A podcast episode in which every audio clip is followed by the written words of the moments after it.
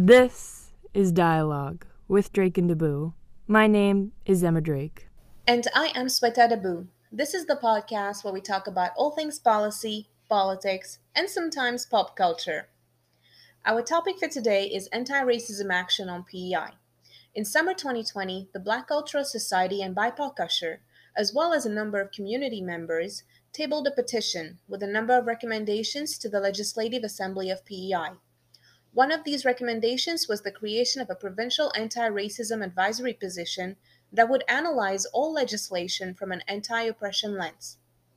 In September 2021, this advisor was finally hired, and additionally, an anti racism table was created to provide the on the ground perspective and expertise to the Executive Council. Here to talk all things anti racism and the path forward with us today is PEI's Anti Racism Advisor, Human Rights Commissioner, co founder of BIPOC USHR, community organizer, and craft beer specialist, Dante Bazard. Dante, thank you so much for taking time out of your Sunday morning to speak with us this morning. Our first and the most important question for you today is How are you doing? Yes, glad to be here. Thank you for inviting me onto the podcast. I'm I'm doing good. Uh, it's it's the weekend. Um, it's not the long weekend yet, but still the weekend. And you know, we had the uh daylight savings, right? Extra sleep, so that's good. Um, but you know, always glad to to um, introduce myself and to speak more about my role in politics and that kind of stuff. So yeah, I'm excited to get into it today. Yeah, and absolutely that hour of sleep was so necessary and very appreciated. Um, and we're happy to have you. Now, Dante, you are the first person on PEI to hold the whole role of provincial anti racism policy advisor to the Executive Council. Can you tell us a little bit about this role? Uh, yeah. Um, you know, and every time I hear the first person, it sounds like such such a, a huge deal. Um, but yeah, this this particular position, um, really, it started from the uh, the petition that we presented to the uh, Legislative Assembly um, during the Black Lives Matter march that we had last year. That was um, you know started by the Black Culture Society and by USHR in collaboration, and um, through that petition, we asked for the establishment of the anti-racism policy advisor as well as the anti-racism table. Um, so uh, about a year and a half later, just fast forwarding through that, um, we've been working on a, uh, we call it the PEI EDI project, um, where we were tasked with, it was me, um, Tamara, and uh, some consultants uh, from, from Halifax. Um, and we started our own uh, citizen engagement committee, um, which were comprised of persons from from PEI who were heavily involved in the community and wanted to help establish the anti-racism table as well as the policy advisor position. And we actually got that done this this year. Um, so the position was established within the executive council. Um, I was interviewed for it. I got the position. And um, yeah, so and I just started. It's only been about a month, uh, a month and a half not even probably a month and a, in a few weeks. um, so very early in. Um, but the, the primary role, though, for this position is to uh, view existing and new legislation, uh, policies, and programs uh, with an anti-racism lens. Is a lens that we, well, that PEI has hasn't had officially um, within the provincial government. Um, but it is a, a role that's very similar to other roles that have been established across Canada. So I'm glad that we're finally getting the you know the needle moving in this direction um, to do anti-racism work in PEI. That's an awesome overview, and, and congratulations once again on this new role. Another really exciting part about this role is the work with the newly established anti racism table, as you mentioned, which was established uh, very recently in fall 2021. So, can you tell us a little bit about the mandate of this group and how the members were chosen? Yeah, for sure. Um, yeah, the the mandate of the group it's it's very similar to the anti-racism uh, policy advisor because my role with the with the uh, table is to be liaison. So I'm not really a, a member of the table, um, but I'm I guess you can see the connection between the government and the community, and that's really what the anti-racism table is. And I guess that's you know part of the mandate that differs is that they represent the community voices because oftentimes uh, it's very hard to capture community voices um, for government to capture community voices and have it uh, successfully and uh, you know just apply to legislation and policy Um, so it's the mandate of this group really um, to provide that insight and to provide that um, you know advising as well as just solutions to the government um, that are community informed as it pertains to anti-racism work. So as for how the members were chosen, um, well, it's two ways. So I guess the first way was that it was it was uh, advertised through Engage PEI, um, and that was how we chose the members at large. I believe we had about five positions open for the members at large. But as for the other uh, positions, we contacted um, the other other ethnic organizations in in PEI, such as you know BCS, uh, Black Culture Society, um, BIPOC USHR, uh, the Native Council, and ULNUWE, um, and we asked them if they can nominate uh, members to sit on the anti-racism table. So we did receive some members uh, through nomination, and that's how we uh, build the table, uh, basically. That's super interesting. I, I wasn't familiar at all with that process, but it really sounds to me as though it's really coming from the community upwards, right? Like working with those groups directly. That's that's awesome to hear. And um, moving forward, just kind of in general, how will your role work with the anti-racism table, um, kind of in, in both of your equal parts mandates? Yeah. So so right now we have we've had our our second meeting um and we haven't chosen a chair as yet so really a lot of the uh, the the groundwork has, has fallen me to to get the table started um so when i started my role as the policy advisor uh, one of my tasks was to uh bring the members together and to have the, the first meeting um so that we can get you know the work started um so uh, for me, I would so I'm the liaison. So basically, I would provide information to the table as they do their work. So if they need any information on uh, the you know how the government works, because you know a lot of these uh, persons are on the table, um, they may be familiar with government processes. Some may not. Um, they have a lot of expertise in different areas, but not all areas, um, which is fully understandable. Um, so really, I'm there to uh, not really fill in those gaps, more so to provide the information that they need in order to do their work um, and also on my end to uh, to advocate for them because you know th- they provide advice to the government, but the government doesn't necessarily have to take their advice. if that makes sense. Um, so I have to present information um, to the government that comes out of the table, and also have to, you know ex- express how how urgent and how important it is for them to implement the changes that they would advise and uh, present to me. So I guess that's how our our work kind of connects together um, but with the same goal with anti-racism in mind as well too. So yeah, and I also want to mention too is that you know with with this process, the first time I believe in in Atlantic Canada they had something like the anti-racism table that uh, that presents to directly to the premier, and as such, I guess the government did well. They were when I came in, they were surprised at how many applicants that we received for the table, but only not the number but also the the caliber of of of persons that um, that applied. Um, so it really showed that a there's a lot of persons out there who wants to do the work in PEI who may not have the chance to. So it's great that we were able to connect with them. Um, and B, we have very highly talented BIPOC persons in PEI to tap into. Um, unfortunately, we only could uh, choose choose 11, but man, we had a lot of high caliber uh, participants. So I'm very happy for that.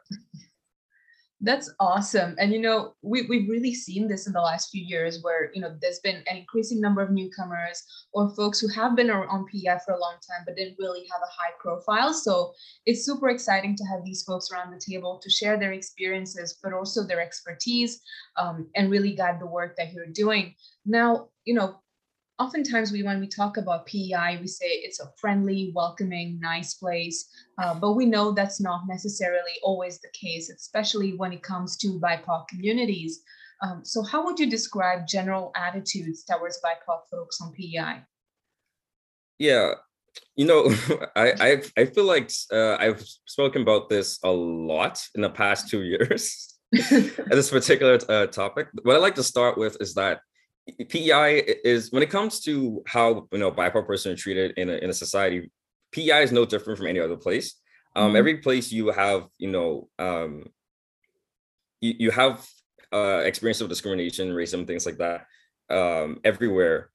But there are nuances, right? Mm-hmm. There are nuances, and I think with with PEI, PEI is friendly, welcoming, and nice.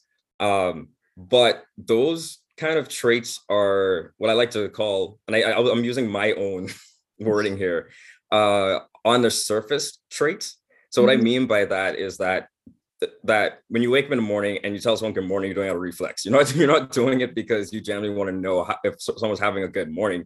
You're doing it because that's what you've always been told you should do. You've been grown up, to, you know, to believe that what you should do when you uh, see someone in the morning.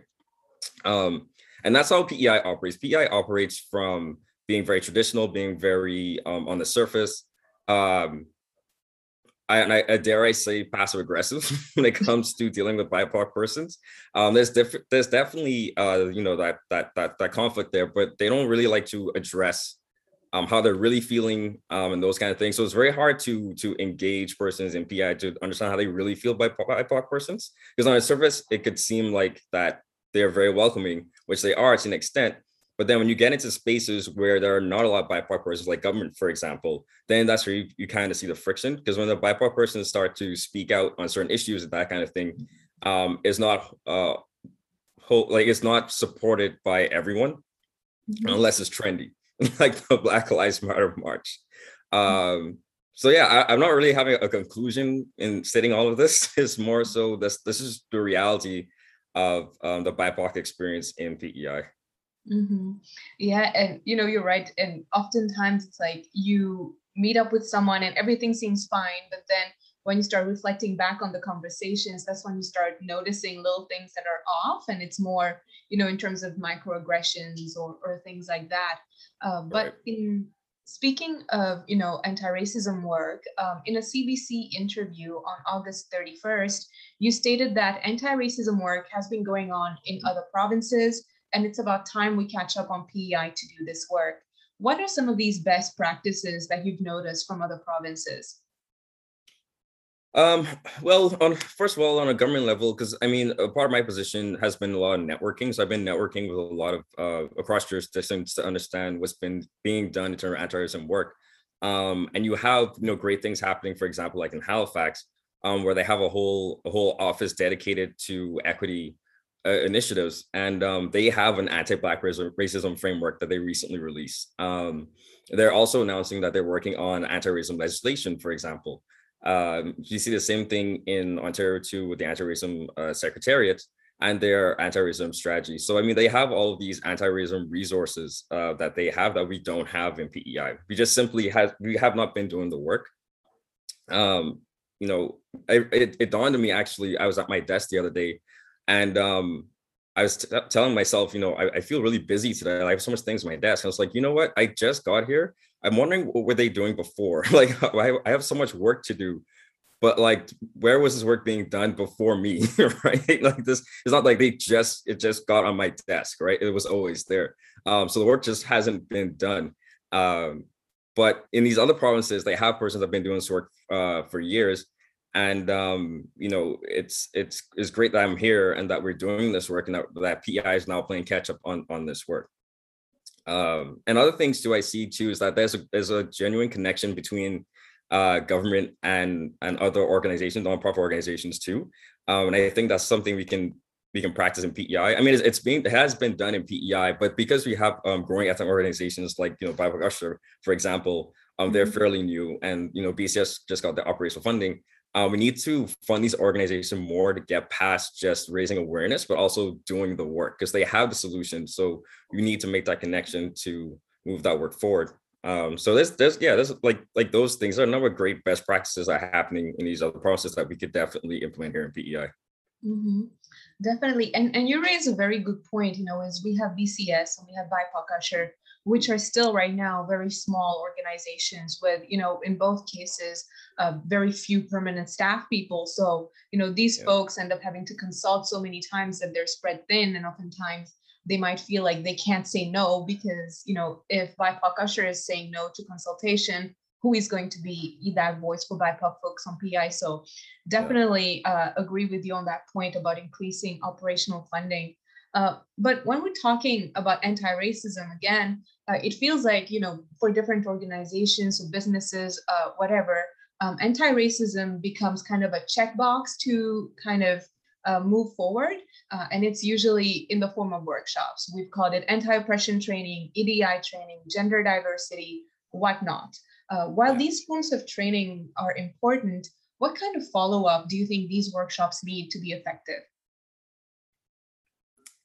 Yeah, that's that's a very good, very good question. I've I've made that observation too. I mean, there's a number of studies that point to this that uh, with these kind of trainings, it doesn't really um, have long term change. Um, and it's a very good question to ask. You know, what do we need to do to move forward? Because even in those those research, they state that you need to have follow ups. You need to have um, action items to go forward, um, but which require more resources and not necessarily being done by the original facilitator of these these workshops. So it's really um, the organizations that need to to move the needle forward to to move their comp their organizations forward um, to follow up and do that work basically. Um, and i mean i know it's very very hard very hard for organizations to to do but needs to be a priority at at, at this point especially in, in in pi without growing diversity.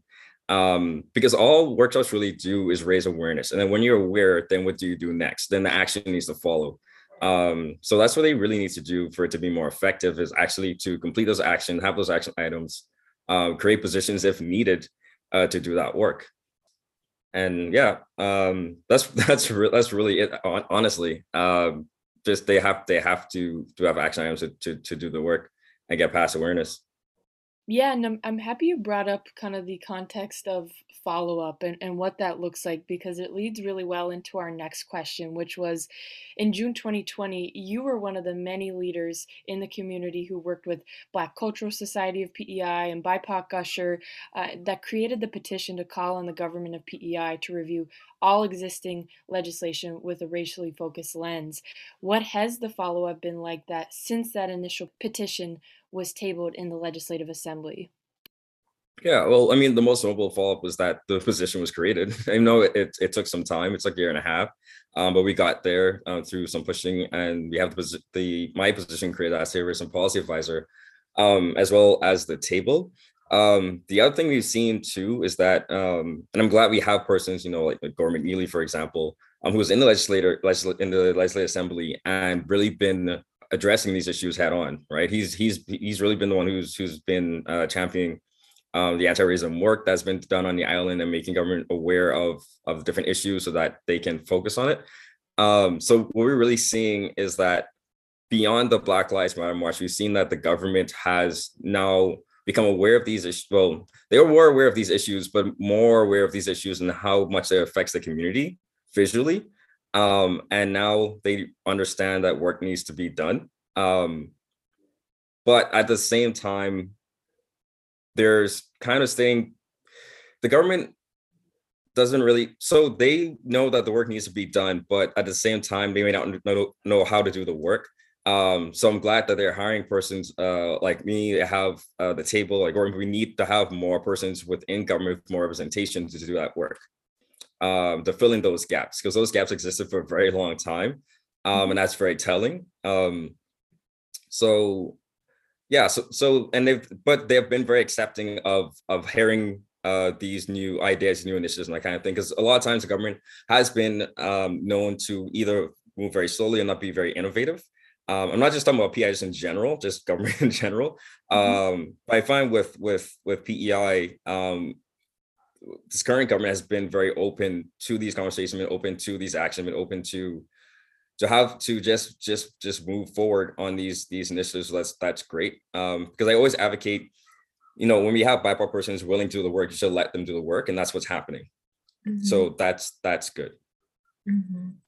Yeah and, and that's awesome to you know have people who are going through these experiences to offer input on what needs to be improved um, as opposed to just being uh, given solutions uh, by other folks now, one of the focus areas outlined in the petition that was tabled was justice. Um, and in December of 2020, you started your role as a commissioner in the Human Rights Commission of Prince Edward Island. What is the role of a commissioner, uh, you know, in the Human Rights Commission? Yeah, so the position of commissioner um, has uh, two different roles really. Um, so the first is really um, similar to a board member role. So hearing things like the budget, um, other issues going on within the commission itself, and those kind of things. Um, advising on the different initiatives they want to bring forward uh, to the commission to go, uh, such as training, for example. Um, but be, but besides the the board member work, uh, the other role of the uh, commissioner is that any human rights complaints that aren't uh, uh, settled between the mediation stage and goes to our hearing panel, um, a commissioner would often sit on that panel, and then we would hear uh, those cases. Um, so then we would at that point that's that's that's where I would say the actual like human rights work um, mm-hmm. is applied for the human rights uh, commissioners. And we, we would hear hear those cases and make a ruling decision on those cases. Mm-hmm. Yeah. That's awesome. And how do you feel like anti-racism work within the scope of justice fits into the jurisdiction of the Human Rights Commission? Yeah, so um, similar to, to the Human Rights Commission has really um, put a huge focus on anti-racism um, and inclusion since you know recent events. And um, one of the things they have done is that they have increased their well, first of all, they did a workshop um, to increase their, their awareness and their understanding of anti-racism and its work that needs to be done. Um, they also are aware of uh, certain gaps in when it comes to justice and anti-racism in terms of of ruling how to identify whether someone has human rights has been violated due to the grounds of, of racism. Um, because I think there's been a huge a huge gap there in terms of okay, are we assessing if someone said you know overtly like you know the N word or something that's very you know very open, or are we assessing microaggressions? Now they're having that conversation. Um, so we're we're they're understanding how to uh, view violation of human rights in a very different way that catches up to the nuances of racism. Um, so that's that's good. And uh, to what else we have been doing in, in terms of that work. Well, also increasing representation within the Human Rights Commission. You know, I am the first um, Black Human Rights Commissioner, um, so I've been very vocal on that um, in our meetings and just you know in public. And I guess one of my uh, goals in the Human Rights Commission, as well as the Anti-Racism Policy Advisor, is to increase representation within um, the Human Rights Commission, uh, so we can have more BIPOC commissioners to to sit on these panels and and so forth. Because um, we can't have justice without representation. So, yeah, they have they have really um, been very open again, just like with these ideas and this is going forward. So I, I'm hoping that well, I know that we we will uh, accomplish these goals within the Human Rights Commission as well too.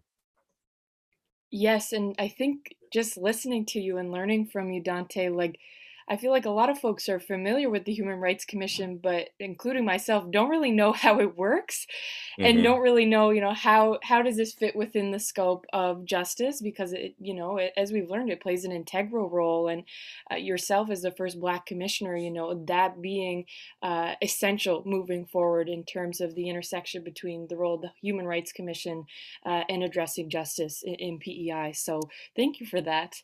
Um, Another focus area uh, that has been mentioned in addition to justice is, of course, education.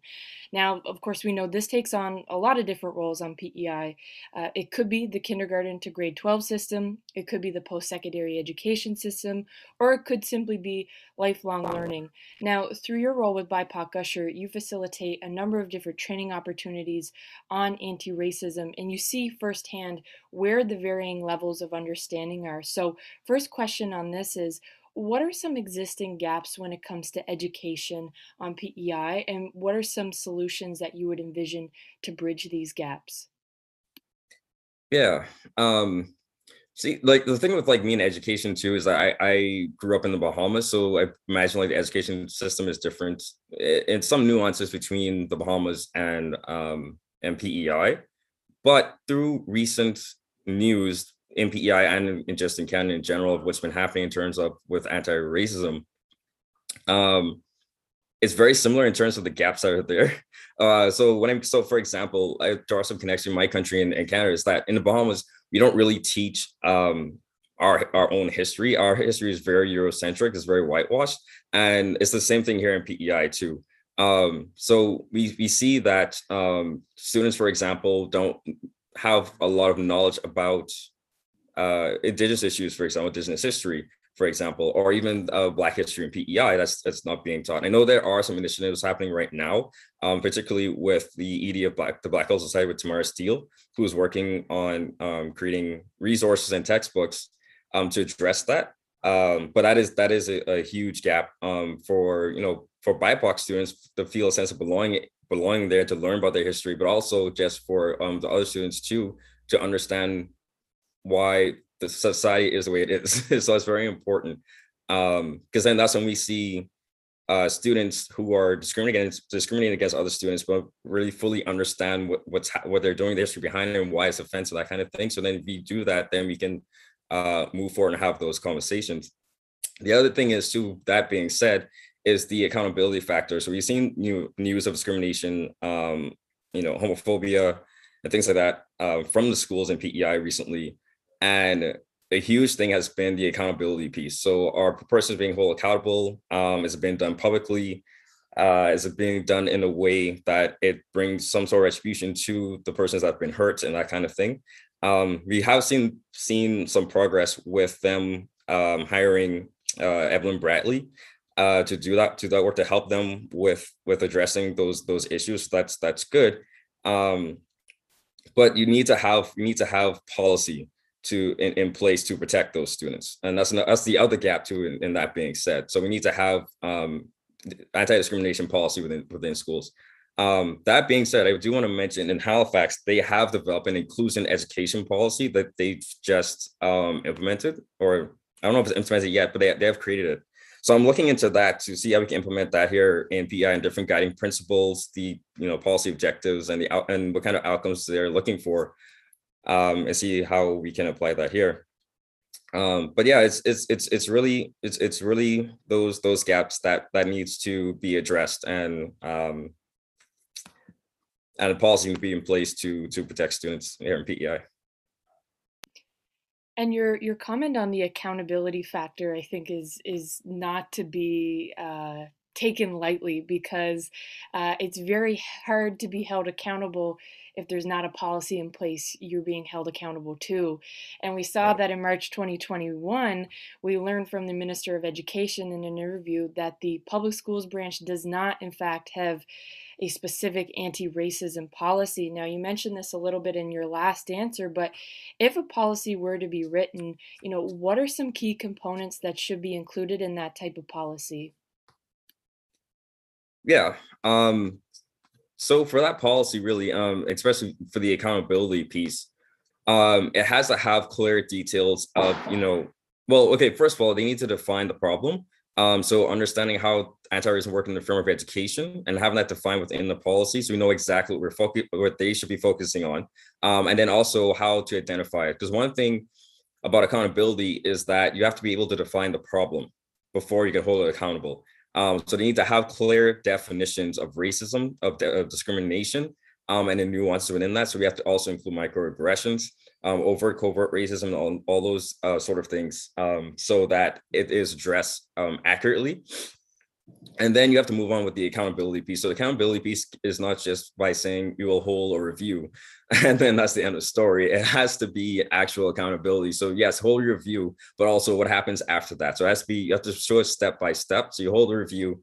Um, and I mean, I'm just you know talking like hypothetically. You hold a review, um, and then you would have um, you know how long would well what would happen to to the students? Um would, would they be suspended? How far along? Uh, is there an educational component? Um do they have to take certain um trainings to now um you know they call sensitivity trainings um those kind of things? What about the role of, of the teachers? A lot of times these things aren't happening just between students. They're happening between teachers and students or students and students but teachers are witnesses right? So why aren't why aren't they doing anything? Are they taking bystander training? That kind of stuff. Is that mandated within um, onboarding processes to have anti-racism training, those kind of stuff. I mean, it's a lot. It's it's it's a lot of um, questions that needs to be addressed, uh, but also these things would be in the policy too. So these things are mandated um, and being done every time there's an incident. Awesome. And you know, as you were talking, um, I, I was kind of thinking of the similarities uh, between anti-racism work and other forms of anti-discrimination work. Of course, you know, in the last few weeks, we've seen students uh, at the Charlottetown Rural do walkouts to protest, you know, sexual harassment and sexual assault in those cases. And again, that, and, you know, previously with East Wiltshire, we saw, you know, the same kind of discrimination uh, when it comes to LGBTQ plus students.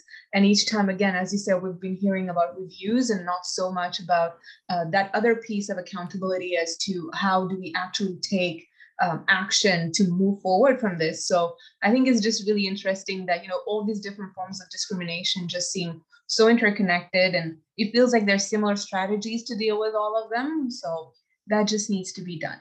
Uh, but of course, we know that anti-racism work isn't just a PEI issue. It's something we've been talking about, you know, not just in Canada, but around the world as well. Um, so in 2019, the federal government launched their 2019-2022 anti-racism strategy, uh, which has several components such as demonstrating federal leadership, empowering communities, and building awareness and changing attitudes. How do you find that this strategy guides your work in the province here? Yeah. Um, so with my work, um, one of my first tasks was to build my own framework for my position since it's the first time it's being done in PEI. So the government, I didn't go in and the government had a framework for my position to operate from. I had to I have to now create that framework. So as such, um, I had to do reviews to see what's already being done and what can be applied to my work. And um, what's unique about my position is that usually there's a whole department for anti-racism, whereas it's just one position in, in PEI. Um, so I like how the so I've been using the federal government anti-racism strategy. Um, although they do have a whole department, the way that it's written is really could be applied to an individual. Um, so I've been using that basically as the bare bones of my frame of my framework from, for my position. Um, and to see how it can be applied uh, to PEI, just really bring a, a provincial um, lens to it. And I also want to mention to help me with that. I've also been using the anti-black racism um, strategy from Halifax as well too. Um, that provides great insight on guiding principles and even a, a lens of intersectionality that can be fit within the anti-racism framework that's needed for the anti-racism framework in PEI. Um, so it's been great that strategy has been written, has been released, and I could use that now um, from my position to guide my work.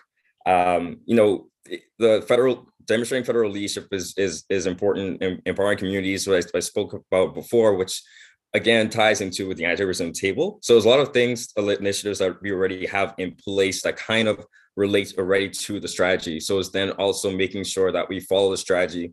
And as I said before, anti-racism work across Canada needs to be uniform. It has to look the same. Um, so that when we make our case, we say, okay, it's being doing being done here, so we can also do it here too. Um, and having a federal strategy allows us to do that. Um, so it's very important I, I follow it, but also provide our, you know, our nuances of PEI to it as well too. Thank you so much for that. And um, we're going to shift gears a little bit into kind of the next section of the interview that looks at kind of the intersection between anti racism work and the immigration system. Now, in the second quarter of 2021, PEI had the fourth highest number of international immigrants per capita after the Yukon, Ontario, and British Columbia. Um, now, a lot of immigrants are also BIPOC folks uh, who come to the province as permanent residents. Um, now, one of the challenges, though, is that historically BIPOC folks have not been heard by government. And of course, because of that, policies have not reflected their needs this intersects with the immigration system directly. So, why do you think it's hard for newcomers and permanent residents to see their voices heard at all levels of government? Well, you know, it's it's, it's just that, right? They just don't, they don't have that rep, that representation. Um, so what we, what we see sometimes um, is that if you have everyone who looks the same and have the same experiences in the room and very similar backgrounds, that's what you're going to see. You're you're you're reflecting yourself when you're making policies and decisions and things like that. Um, so a lot of times when government are making this, this decisions, I, I, mean, they may talk about BIPOC folks, but they don't really understand the issues and nuances of that community. So the impact is just not going to be there. Um, that being said, that shows a, a, clear indicator to immigrants and the BIPOC community that the government doesn't understand their needs. Um, so then there's that disconnect. Um, so they may not be more compelled to have a key relationship with their government um, to, to to get into politics or even be vocal about politics because they know that at the end of the day it just won't apply to them. Um, so yeah, it's it's it's it's more of um, I guess the term would be like uh, disheartening and and just not applying your policy needs to to the BIPOC and the the, uh, the immigrant community. So that that really um, impact them, and then also to the fact too that you know it doesn't matter how long you st- you've you've been in in Canada, you can't vote unless you're a citizen. so if as even further that okay, your voice doesn't matter because your voice is not heard in any level of of of um, elections in PEI. So how else would their voices be heard and and taken seriously? Well, it all goes back to as well, like, you know, taxation without representation, as, as silly as it sounds, but it's it's totally yep. true, right? And um, we've seen some different efforts in municipalities, particularly across Canada, to address this very concern. Um, for example, such as in Toronto and, and Halifax, that's we've talked about a lot in this interview, where um, there's been rising movements of folks advocating for ro- voting rights for permanent residents. What advantages do you think giving voting rights to permanent residents would have for PEI in terms of retention, engagement, or other factors? Well, it's just, it's just that, right? Like I said before, the problems that would that would help a lot of those problems. Um, you know, so if they can vote now, then they have their voices heard. They have um, representation with taxation, um, and they all they uh, they can now become involved in in politics in in their in their community. Um, you know, because to have retention, you have to have a connection with the community. Um, and you can't do that unless your voice is your voice is heard or you have the opportunity to be involved in in your community. Because then you can say, okay, well, we'll give um, BIPOC persons or immigrants a platform to speak their mind, but it has to go beyond that. They have to have direct involvement um, in go- in governance, um, and also to fill those gaps too. Because I mean, even if you go beyond um, immigrants uh, and permanent residents, even for for BIPOC citizens, there's still no representation in in government, right? That that, that person that look like them that are at the decision uh, making decisions at the table um, at high level positions. Um, so all around, it needs to be more representation to begin with um, to encourage um, retention in PEI in in particular. Um, you know, I always point to me as a as a good example because especially around this time during the by-election, I have, you know, candidates knocking on my door and they're like, you know, we want to hear from you of the issues within your within your community. I'm like, I can't even vote for you. like, well, I, I don't want to even have this conversation. I mean, I can have this conversation because because of my work. Um, but at the end of the day, I still can't vote for you. So I, I can tell you my issues, but then I it won't even count. it doesn't make any sense. I've been in, in Canada off and on eight years. Um, and you know, I don't want to toot my own horn, but I've com- I've contributed immensely to the community here, but I still can't vote. Like that's that's that is I don't even know what the word is for that. That's just that's just sad, honestly. Be quite open. Um, so I can only imagine it must be like um for actually sorry to go off on a tangent, but I have a friend um who had who was originally from um Hong Kong but he's been he's been here since middle school and he's he only has a permanent resident. Like he he's been in canada for for for about uh what 15 16 years and he's oh he still can't vote. Like, oh I know, and it's you know, as as you were talking, I was also reflecting back to like the number of get out the vote campaigns I've been involved with as a student and after. And it's like, yeah, I'm telling all of these people to vote, but also feel like a hypocrite because I can't do it myself. So definitely it, it plays into it. It's you want to be engaged, but it's not like there's any way for you to actually, you know, make that difference and get your voice heard outside of volunteering, which is a bit of a turnoff for a lot of people. Uh, but we know municipalities on PEI are governed by the Municipal Government Act uh, provincially, which you know can be amended by provincial bills and is a bit easier to get around um, as opposed to uh, provincial and federal levels of government. So, do you think voting rights for permanent residents is something you could see being successfully implemented in the province? Absolutely, it could it could be successfully implemented. Implemented. Um, if I'm not mistaken, it was uh, permanent resident voting from municipal elections was being done in New Brunswick for yeah. some point in time mm-hmm. um, until they amended it that they can't anymore. Uh, so it's not like it's ne- never been done in Canada. Is it's been done before, and it was being done successfully until it was just amended for some reason. so it could definitely be successfully implemented um, in in PEI. I think the question is, uh, can it be? Mm. Right. Um, what's what's the opposition um, to to amending um, voting rights and that kind of thing? Because uh, you know, like you said before, introducing this question, if this conversation has happened before across Canada, but it mm. hasn't happened yet, and not just this year. It's been happening for years. so there needs to be an, an add-on component. I think that the particular uh, situation that PEI is in when it comes to its uh, aging population and its rapid growth in population of of of of, of a BIPOC community immigrants that is gonna it's and eventually PEI is gonna have to look at, at themselves and their current economic situations. That look, we need we need to keep persons here, um, and the way to do that they need to be involved in their community and in governance, and we need to um, amend our voting rights. I think is is, is eventually going to have to get to that point.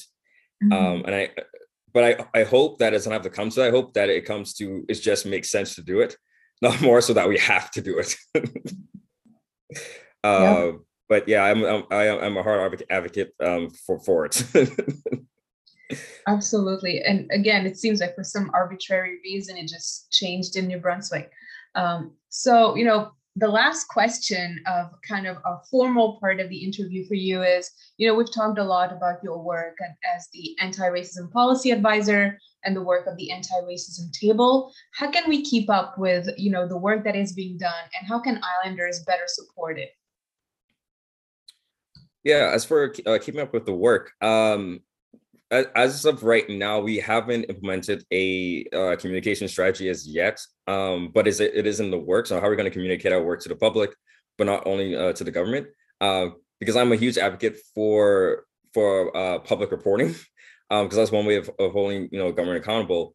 But it's also going to be the same thing too for um, the anti-racism table. So because the anti-racism table, they are connected to to the executive council, yes, um, but they're also independent as well too. Uh, so I'm hoping that we will form a, a as well a communication communication strategy uh, that way between the community and the work that the table is doing. Um, but they'll also be releasing a report. I think we agreed on quarterly, but we still have to iron out those details.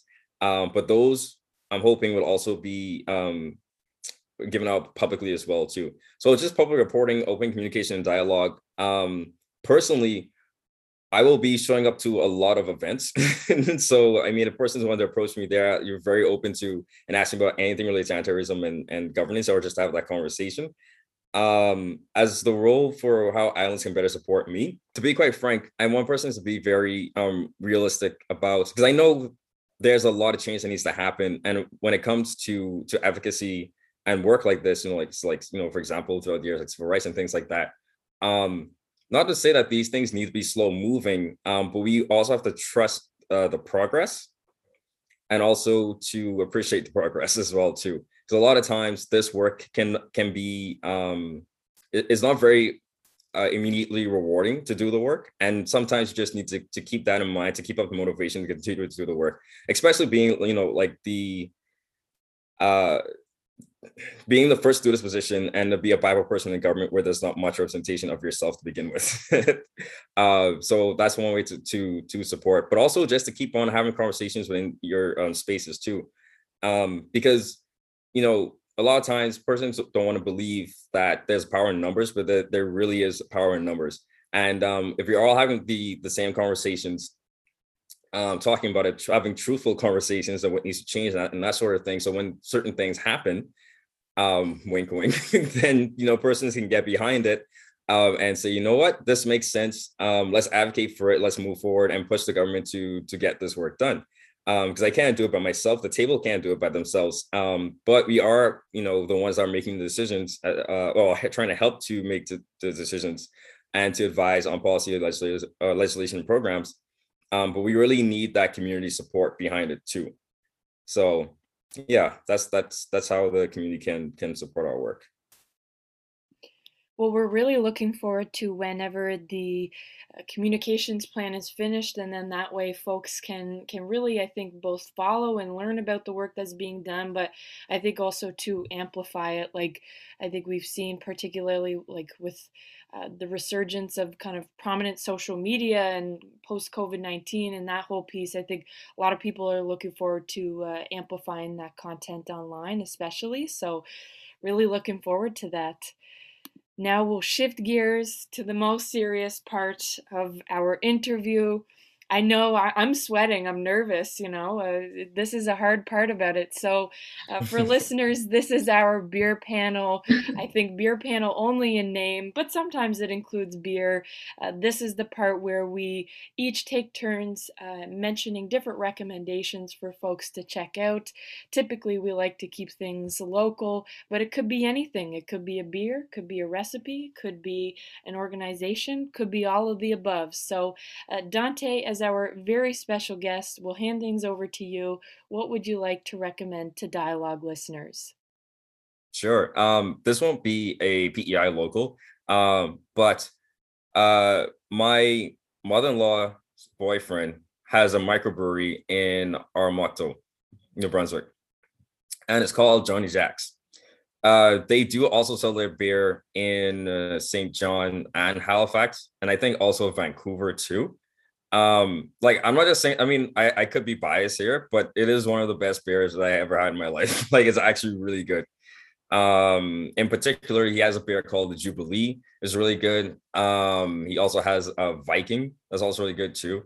Uh but he's also he also like develop like new beer from time to time like seasonal beer. So he's also developing a uh um a ginger beer like an actual ginger beer um but he's you know so i'm usually the first ones to taste it because he you know needs feedback so that experiment i kind of so i'm happy to oblige to.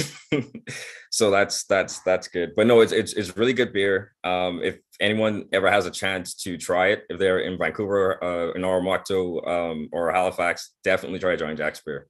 It's really good Dante, so we're going to be amending your official title from Anti Racism Policy Advisor to Anti Racism and Craft Beer Policy Advisor, perhaps. Oh, yes, definitely. Yes. Um, the beer policy advisor. That actually sounds sounds really good. They should tack it onto my role. That would definitely help with my position. Ease the stress. Um, but yeah, yeah, I, I I do like I like beer amongst like other uh liqueur. um in terms of food though, man, the thing I like about PEI, like PEI is is is you know small compared to other places in, in Canada, but PEI surprisingly has a lot of restaurants that have really good food, especially with their seafood. I can't really point to exactly one, so I will tell the listeners out there just come to PEI and try any um seafood here. Uh, it's it's really good. So yeah. The beer sounds really good, uh, especially the ginger beer you mentioned. If you need help with consultants to help you taste the beer, Emma and I can make it work. Uh, just oh, yeah. let us know. Definitely, I will. Yes, Sweta. Yeah, you you and I have been known to frequent, uh, you know, some some beers, and ginger beer is amazing. It's so good. Um, you could also use it for a little Moscow Mule moment. Mm-hmm. You know, never heard anybody, but Sweta, I'll hand it over to you. What would you like to recommend? Uh, I don't have a beer today. I have a wine. Um, it's a rosé called uh, Côte des Roses, and it's not at the PEI liquor store, but it can be found at Notables. Um, and I checked, it's also available at the LCBO for our folks who might be in Ontario and might be looking for some wine. Uh, so it's a really great sipping wine. It's great as you know, it gets colder, a little more nostalgic, um, and it has a really beautiful bottle. The bottom is shaped kind of uh, like a rose. So that's my recommendation for today. And I appreciate that you uh, you did some research into our various listeners and participants' locations. So uh, that's that's appreciated. All right, so I'll close things off here with uh, another IPA. the poor listeners are gonna think, "Wow, she's really got a pretty mundane palate, but uh, this one's delicious as they all are. This is from the Bicycle Craft Brewery here in Ottawa, and it's called the Velocipede IPA.